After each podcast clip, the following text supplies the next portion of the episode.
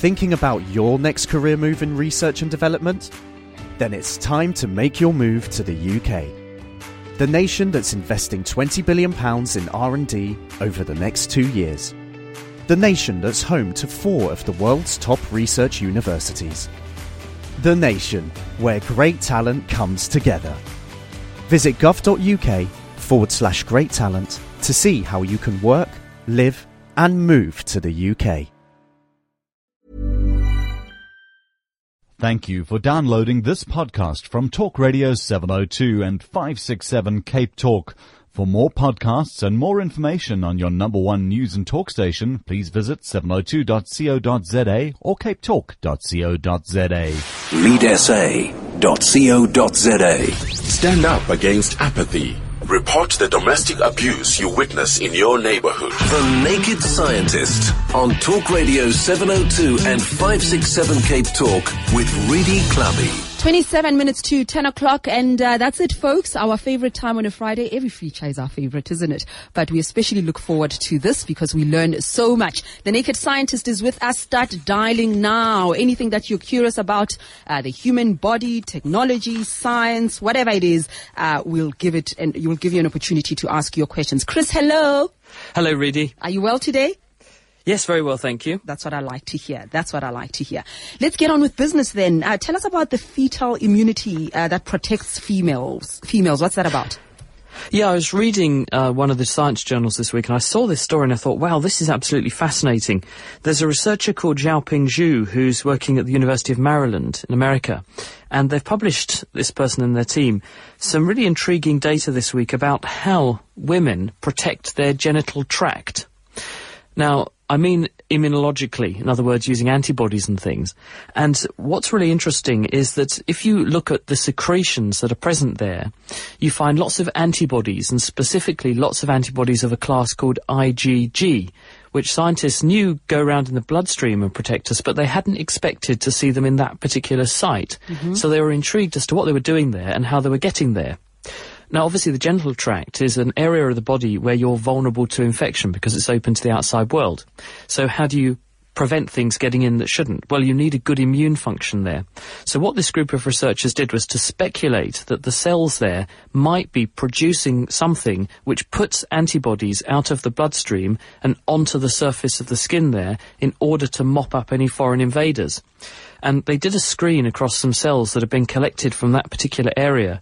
And what they found is that these cells use a receptor, in other words, a sort of chemical docking station, which is normally used by a baby's placenta to nick antibodies out of a mother's bloodstream and put it inside the baby's bloodstream. And so adult women are using the same gene that they did when they were a baby to give themselves an immunity to move antibodies onto the surface of the genital tract internally in order to to give themselves protection.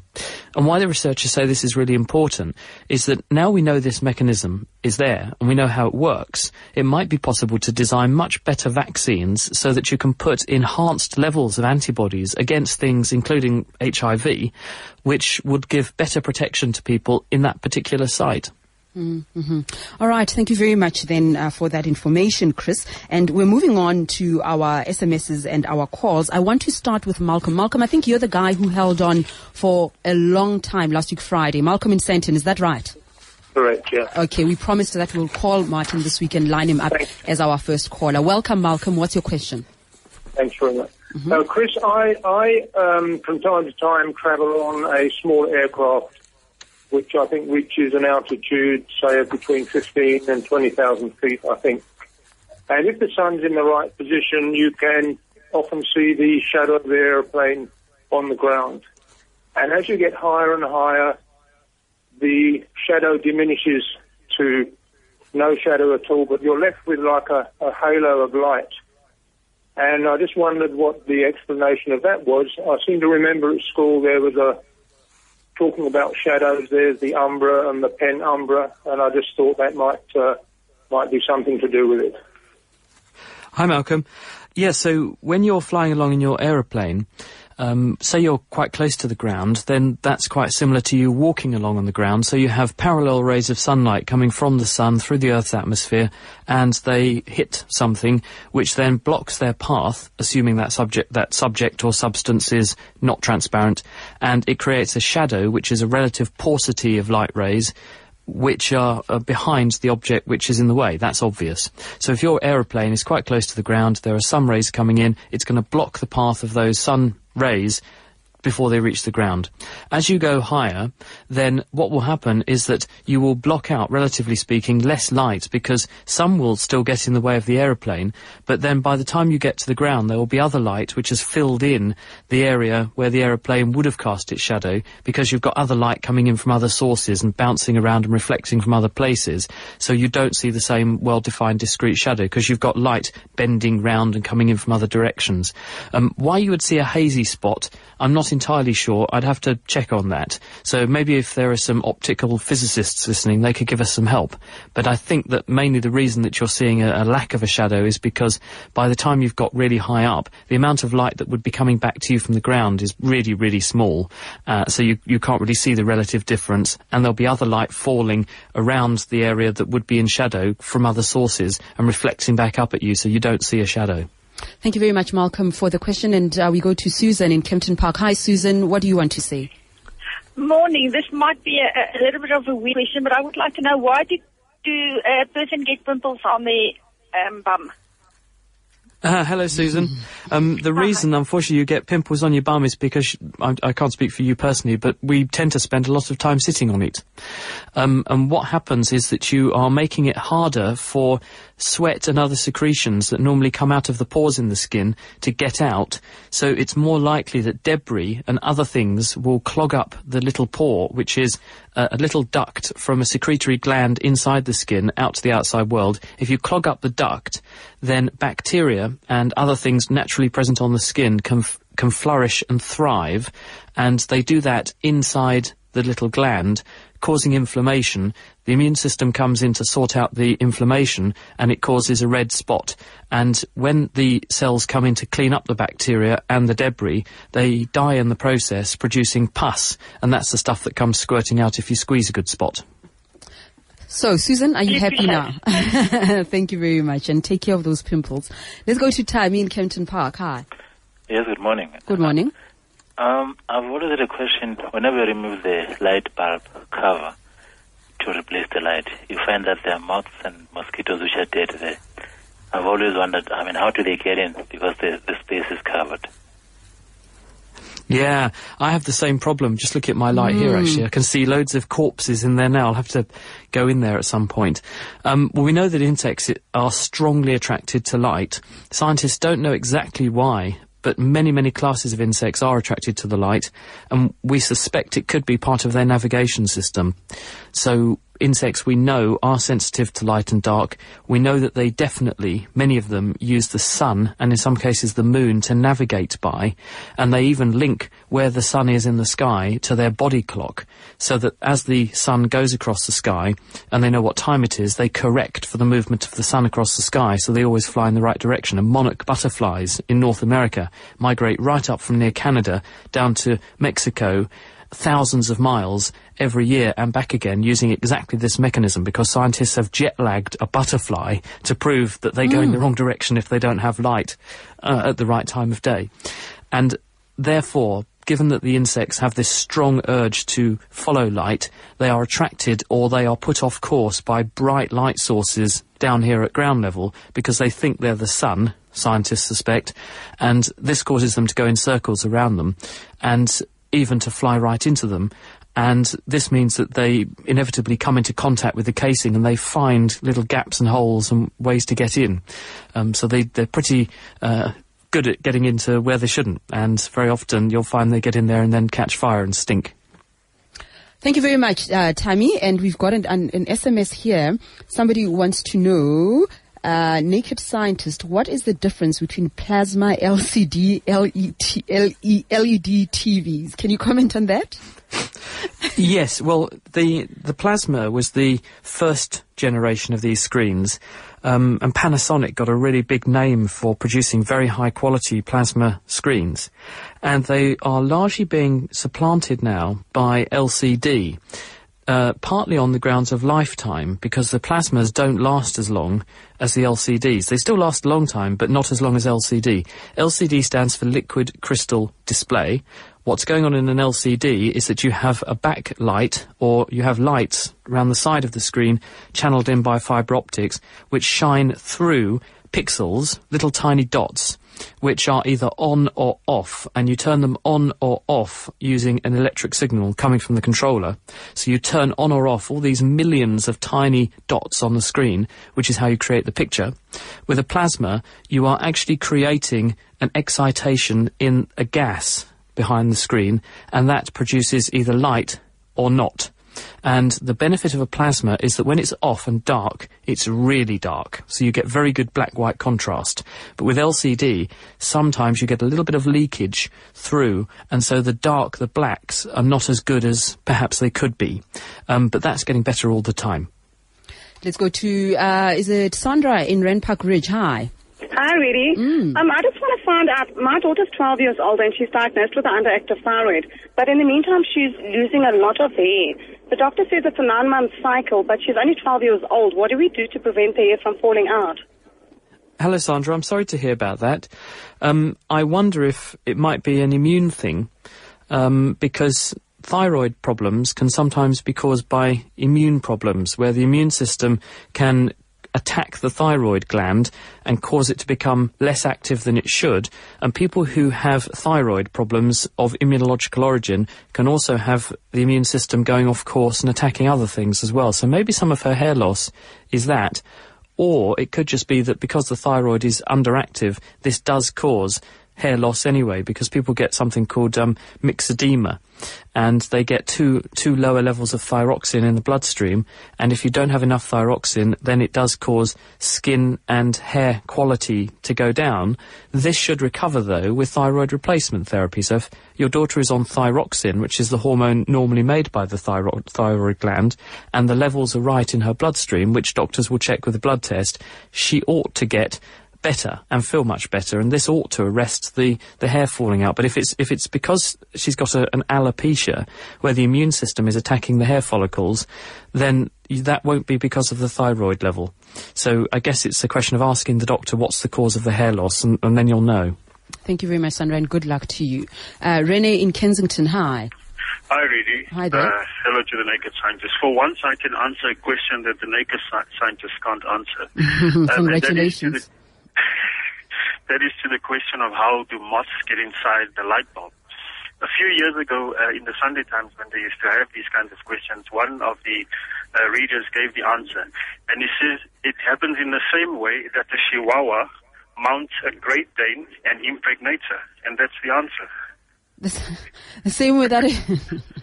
a Chihuahua yeah. mounts a Great Dane and impregnates her. Okay. All right. Thank you very much, Renee, for sharing that. Okay. Thank you. Can see why. I thought he was going to tell us about aircraft and shadows and things, but um, yeah, I'm not sure. I'm not sure I, am any the wiser. But anyway, maybe someone can fill me in, so to speak. Okay. All right.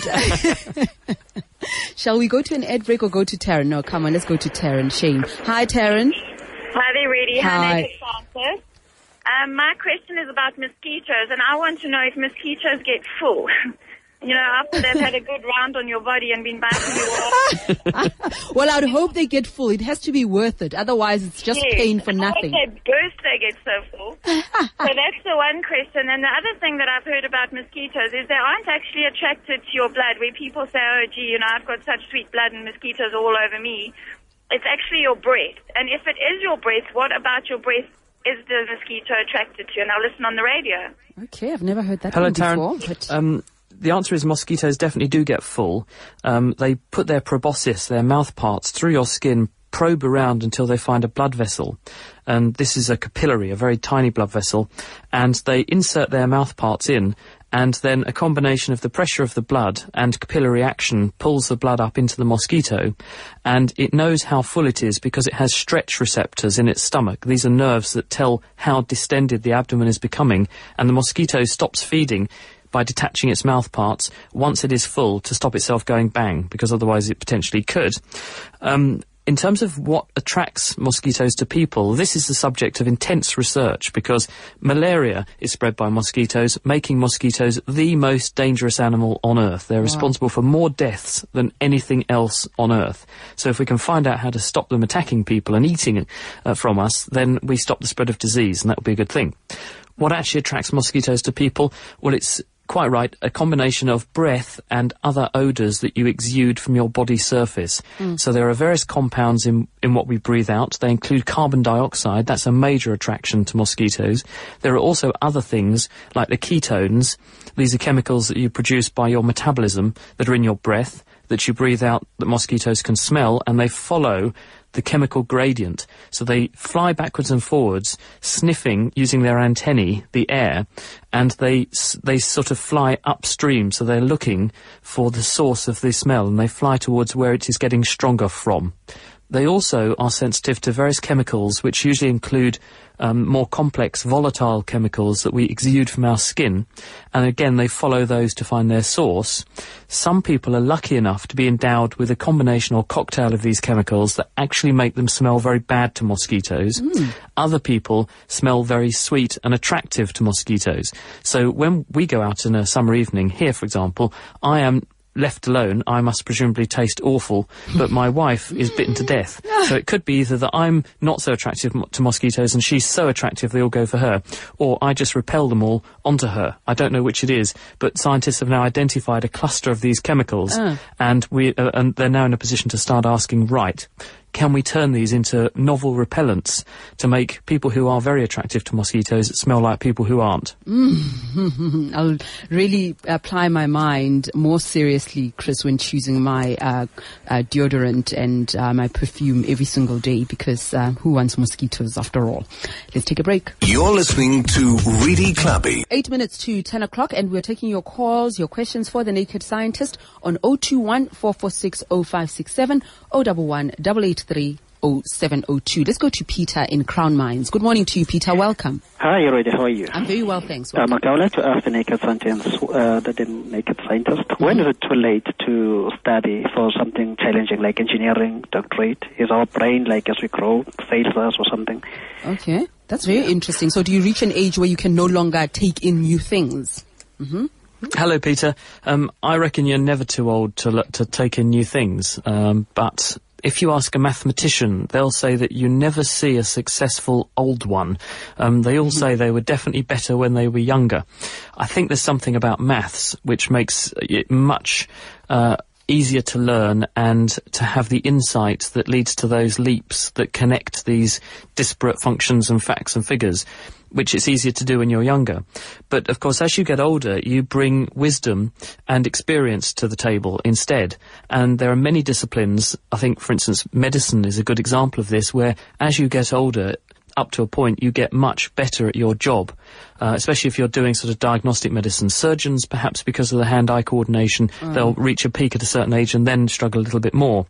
But when it comes to bringing wisdom to the table and experience, then there are many things where the older you are, the better it becomes. When it comes to learning new things, though, it does get more difficult to learn and marshal huge numbers of facts as we get older because we just tend to, well, our brains tend to go onto autopilot more and fill in the gaps for us, making it harder for us to get interested in novelty, if you see what I mean. Mm. Um, but I, I don't think there's there's any hard and fast rule, and it's what works for an individual. Absolutely. And Peter, I don't know if you remember a story. I think it was the Sowetan that reported on this. I could be wrong. A couple of years ago, an old man who was over 80 uh, set for his matric exam. He spent years uh, studying for his high school qualification because he was deprived of an education as a young boy. And in his 80s, he finally uh, got the matric um, uh, certificate. So, yeah, you're never too old. Here's an SMS um, from um, Dan in Roodepoort says, Hi, Redi and Chris. How do scientists calculate the nutritional composition of food? Okay. Um, there's a number of ways of doing this. One of them is that scientists know what's in food because you can work out what the chemical composition of it is. You know how much sugar's there, how much fat's there, how much protein's there, and so on. And we know how much you get in the way of energy from each of those different components. So you can do a rough calculation and say, from this particular food source, you will derive the following nutrition. There are also ways of, of standardizing and correcting because not everyone will get the same amount of energy from a certain food source because some of us are better at absorbing energy than others. Um, and also some foods in certain contexts absorb better than others. And so this is corrected for. But if you wanted to know how much energy is in substance X, then scientists use something called a bomb calorimeter. So what you would do is put your food item into this bomb calorimeter, which consists of a little tray inside a glass tube, and you burn the substance in air inside the tube, and you collect all the heat that is produced by in immersing the tube as you burn the thing in water and you measure the increase in temperature of the water, and that tells you how much energy has come out of the food. And you know how much energy you put in to light the food in the first place because you light the, the food item with an electrical element, and you record how much energy you have dissipated in the electrical element to get the food lit in the first place, and then you subtract one from the other. So it comes down to basic chemistry, working out what the nutrients are, knowing how much energy you get from those nutrients, and if you want to actually do discrete nutritional calculations on a food item, then you can actually do that with one of these bomb calorimeters too. Very interesting. Jonathan in Greenpoint, hi. Hi. Um, tell me, uh, are there any advances in the treatment of dystonia? And what is the cause of dystonia? Dystonia. Okay, Jonathan in Greenpoint. Chris? Hello, Jonathan. Uh, dystonias are where you have abnormal movements or abnormal um, tension, I suppose, contractions in muscles. They include things like blepharospasm, where the eyelid might move abnormally. You can also get torticollis, where the muscles that move your head left and right can go into spasm. I'm not sure where we are with actually the diagnostics of this. I mean, we know they occur. They are quite disabling for some people who get them. They can also be caused by drugs. So people who are on certain drug treatments for other disorders can get them. Um, in terms of why they actually occur in, in some people, I don't know. And I think in some cases they do go away. Um, and in other cases, people get relief from things like um, Botox. So you can't just do facelifts with Botox. Actually, you can put a bit of this into the muscle that's playing up, and it releases the muscle by weakening it slightly, so people's symptoms get better. Um, but other than that, I don't think I can help very much. Sorry. Sorry, Jonathan. And uh, somebody sent me an SMS with a word I cannot pronounce, but I hope you know something about it. it says, um, "Hi, naked scientist. I have a sore. I've had a sore lip." Lower lip for two years. I went for a biopsy and I was diagnosed with S H E, right? Yep. I L T I Z. Hmm. Never heard of that one. Sorry. I, I, don't know what. what no, that, that makes me be. feel better because then I don't have to learn the pronunciation. Yes, I, would have to look into that. I don't know. I'm sorry, Redi. I can't help with that. Yeah, I'd have to look. I'd have to look and see if, if I can find anything on that one. I haven't heard of it. Okay, and then Chris, you know, from time to time we get people. Maybe they're new listeners to the show. They don't know when you started and so on, and they remain curious about what you do and who you are. Uh, and SMS says, "I just want to ask, what did the naked scientist study, and how on earth does his brain possibly contain so much information? Uh, it's bloody amazing. It comes through from time to time. Do you want to indulge us, Chris?" Actually, it's three years this year since we started doing this show. Yes, Do you realise that? It's gone fast, hasn't it? it it's amazing. Um, the answer is I started off just doing medicine. And in the middle of my medical degree, I then got interested in neuroscience. So I did a degree in neuroscience brain and nervous system and so on. And then I went back and carried on doing clinical medicine for a while at Cambridge University. And in the middle of my medical degree, um, Cambridge let me do a PhD as well. So I did a PhD in gene therapy and gene therapy by using viruses. So you modify viruses so that they can go inside cells and put fresh copies of DNA into cells. And I was doing this for brain cells. Then I went back and did some, some more clinical medicine for a while. And then I went back to do virology and I'm now a consultant clinical virologist in the local hospital at Cambridge University, and I also teach students at Cambridge University, and we also run the Naked Scientists Yes. at Cambridge University. So, a whole range of things. Do you intend to study further? Life's one long study. else? You know, when I say to people, you know, in my mid 30s, I'm still taking medical exams because I was still taking exams until a year or two ago um, to, to finish my training. They're gobsmacked. And I think Mm. if I'd known at the age of 18 when first going to university, I'd still be taking exams at the age of my mid 30s, maybe I would have thought about doing something else instead. I don't know. Ah, something tells me you enjoyed. Chris, have a lovely weekend. Thanks for chatting And you. Thank you, Bye bye, dear. Bye bye. Bye-bye. Really loved that. And of course, our conversations with Chris are always available as podcasts. And I'm really delighted to get all the feedback. It seems, you know, he's just a hit and you're enjoying them. We love your questions. Keep them coming. We try our best. I know there are lots of questions that are coming through that we're not able to accommodate, but don't despair. One day. Thinking about your next career move in research and development? Then it's time to make your move to the UK. The nation that's investing 20 billion pounds in R&D over the next 2 years. The nation that's home to 4 of the world's top research universities. The nation where great talent comes together. Visit gov.uk forward slash great talent to see how you can work, live and move to the UK.